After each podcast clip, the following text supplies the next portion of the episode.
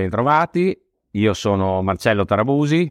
Buonasera, io sono il dottor Francesco Capri, alias eh, Frank. Oggi parliamo de- delle forme di gestione della farmacia, eh, quindi delle modalità con cui si può eh, assumere la titolarità della farmacia. La prima grande distinzione è tra eh, ditta individuale e società. Ditta individuale vuol dire che la persona fisica, il farmacista, è il titolare della farmacia le forme societarie invece sono quelle in cui una organizzazione giuridica più complessa, poi vedremo ce ne sono diverse tipologie, eh, diventa titolare del diritto di esercizio. Questo significa che mentre la persona fisica, se vuole trasferire la farmacia con un atto tra vivi, compravendita, donazione o qualunque altra tipologia di atto, oppure al momento della successione, trasferisce appunto la licenza ogni volta che la farmacia passa di mano, trasferisce il diritto di esercizio. Viceversa, quando la farmacia è intestata a una società che è un soggetto collettivo di cui possono essere eh, parte eh, una o più persone, eh, il trasferimento dell'autorità della farmacia può avvenire o trasferendo effettivamente all'azienda il diritto d'esercizio oppure in maniera più semplice attraverso il trasferimento delle quote della società. E quindi questa è la principale differenza tra le due forme di gestione. Poi un'altra eh, grande eh, differenza è n- all'interno dei vari meccanismi societari. Quindi il titolare di farmacia che sceglie di trasformare la propria farmacia in una società ha una tavolozza dei colori abbastanza ricca, soprattutto dopo la legge eh, del 2017 che ha liberalizzato la possibilità di aprire e di acquisire farmacie anche attraverso la forma delle società di capitali, ci sono due grandi famiglie di società. Da una parte le società cosiddette di persone, che sono società nelle quali è prevalente la figura del socio, della persona eh, del farmacista, e le società di capitali nelle quali invece il, um, il socio della società non viene in rilievo in quanto persona che partecipa all'amministrazione della società, alla gestione della farmacia, ma in quanto investitore di capitale. E quindi nelle società di persone che sono, lo vedremo, società eh, in nome collettivo e società in accomandita semplice, il socio conserva generalmente un ruolo significativo anche nella gestione.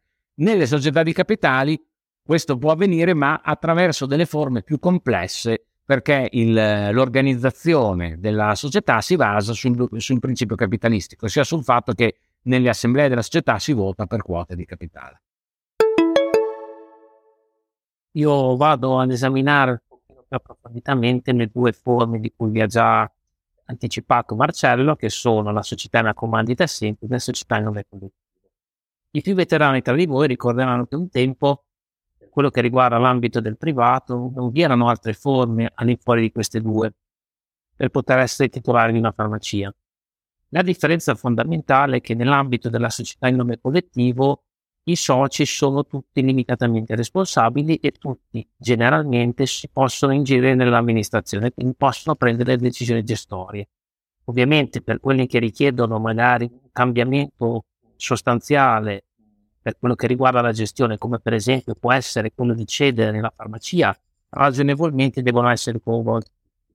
Mentre per quella che potremmo definire ordinaria amministrazione, ciascuno di essi può intervenire senza alcun tipo di eh, problematica. Nell'ambito invece della seconda forma di cui vi ho, vi ho, vi ho accennato Marcello, ma parlo anch'io, la società in una comandita semplice, sono presenti due classi di soci, soci accomandatari e soci accomandanti. I soci accomandatari di fatto possono essere assimilati ai soci di società in nome collettiva, quindi a loro viene affidata la responsabilità della gestione sociale e quindi anche di riflesso una responsabilità illimitata per quello che riguarda le obbligazioni sociali, proprio come avviene nella società. C'è una seconda classe che invece è quella dei soci comandanti, per i quali questo profilo di responsabilità viene meno. Quindi, a fronte del fatto che loro, la loro responsabilità è limitata al capitale conferito, di riflesso però non hanno la possibilità di ingerirsi nell'ambito dell'amministrazione. Possono eventualmente ricevere delle deleghe specifiche per singoli compiti da parte dei soci comandatari, però non possono prendere decisioni in autonomia, perché se lo fanno rinunciano al beneficio della responsabilità limitata a quanto conferito. Veniamo poi alle forme meno comuni di eh, gestione della farmacia che sono eh, quelle da una parte della società cooperativa e dall'altra di alcune particolari forme de- delle farmacie di cui sono titolari gli enti pubblici e privati. La società cooperativa è una formula che è ammessa eh, fin dai tempi della legge del 1991 eh, che introdusse le società in farmacia che prevedeva proprio la formula cooperativa e peraltro esistono cooperative di, fa- di consumatori titolari di farmacia molto risalenti nel tempo, addirittura anteriore alla riforma del 1968. Che cos'è la cooperativa? La cooperativa è una forma societaria nella quale però i soci rilevano non, non eh, tanto e non solo per il capitale che apportano, ma in funzione di un rapporto tra loro che è il cosiddetto rapporto mutualistico. Se la cooperativa è una cooperativa di consumatori, il rapporto mutualistico è quello tra coloro che acquistano i prodotti dalla cooperativa e eh, attraverso questo scambio eh, diciamo, interagiscono con la cooperativa. Se invece eh, parliamo di una cooperativa di lavoro, avremo dei soci che prestano la loro attività lavorativa all'interno della cooperativa e dalla cooperativa attendono una remunerazione per questa attività prestata. È chiaro che per le società titolari di farmacia le cooperative di consumo non sono previste dalla legge del 1991. Esistevano vecchissime società cooperative fondate appunto addirittura prima, della, prima dell'entrata in vigore della Costituzione repubblicana, che sono rimaste titolari di farmacia in base a una norma transitoria, ma è una fattispecie ormai residuale soprattutto eh, i, i, soci fondatori ormai hanno avuto varie vicende successorie per cui in realtà il capitale di queste società è disperso e non è fatto da consumatori eh, che acquistano i medicinali, ma in realtà sono semplicemente soggetti che hanno ereditato le. Le cooperative che ci interessano invece sono quelle tra farmacisti, che possono essere costituite possono diventare titolari di farmacia. Qual è la differenza rispetto a una normale società cooperativa? In una cooperativa l'utile prodotto non viene interamente distribuito in base alle quote di capitali.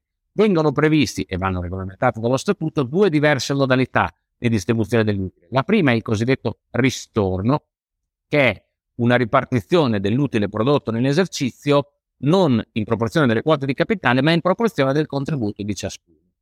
La parte di utile che rimane dopo aver remunerato, nel caso nostro le, dello, dello scambio populistico di società di farmacisti, il lavoro dei farmacisti, quindi renderà più utile il farmacista che è stato più produttivo nella gestione, una volta remunerato sulla base degli accordi statutari il lavoro del farmacista, si eh, distribuirà l'utile residuo invece in proporzione alle quote di capitale. Infine, ma è un fatto, è un fenomeno relativamente residuale, vi sono oltre alle cooperative di consumo che ho già citato, ci sono le farmacie di cui sono titolari i comuni, eh, che sono disciplinate dalle norme pubbliche dell'ordinamento degli enti locali, e le farmacie di cui sono titolari fondazioni ed enti privati. Sono farmacie dal punto di vista giuridico del servizio in tutto e per tutto identiche e con lo stesso regime giuridico delle altre, ma la cui passaggio di proprietà e titolarità, in cui forme di organizzazione e di gestione sono eh, regolate da norme speciali che però ovviamente non interessano al farmacista ordinario. Infine, in questa lunga carrellata non abbiamo parlato delle società di capitale se non con un solo accenno. Ma perché questo? Perché ovviamente sarà oggetto di approfondimenti sul nostro canale con appositi podcast e, video dedicati. Quindi eh, chi fosse interessato ad approfondire gli argomenti può sempre accedere al nostro canale e ricercare attraverso l'indice le informazioni che lo interessano.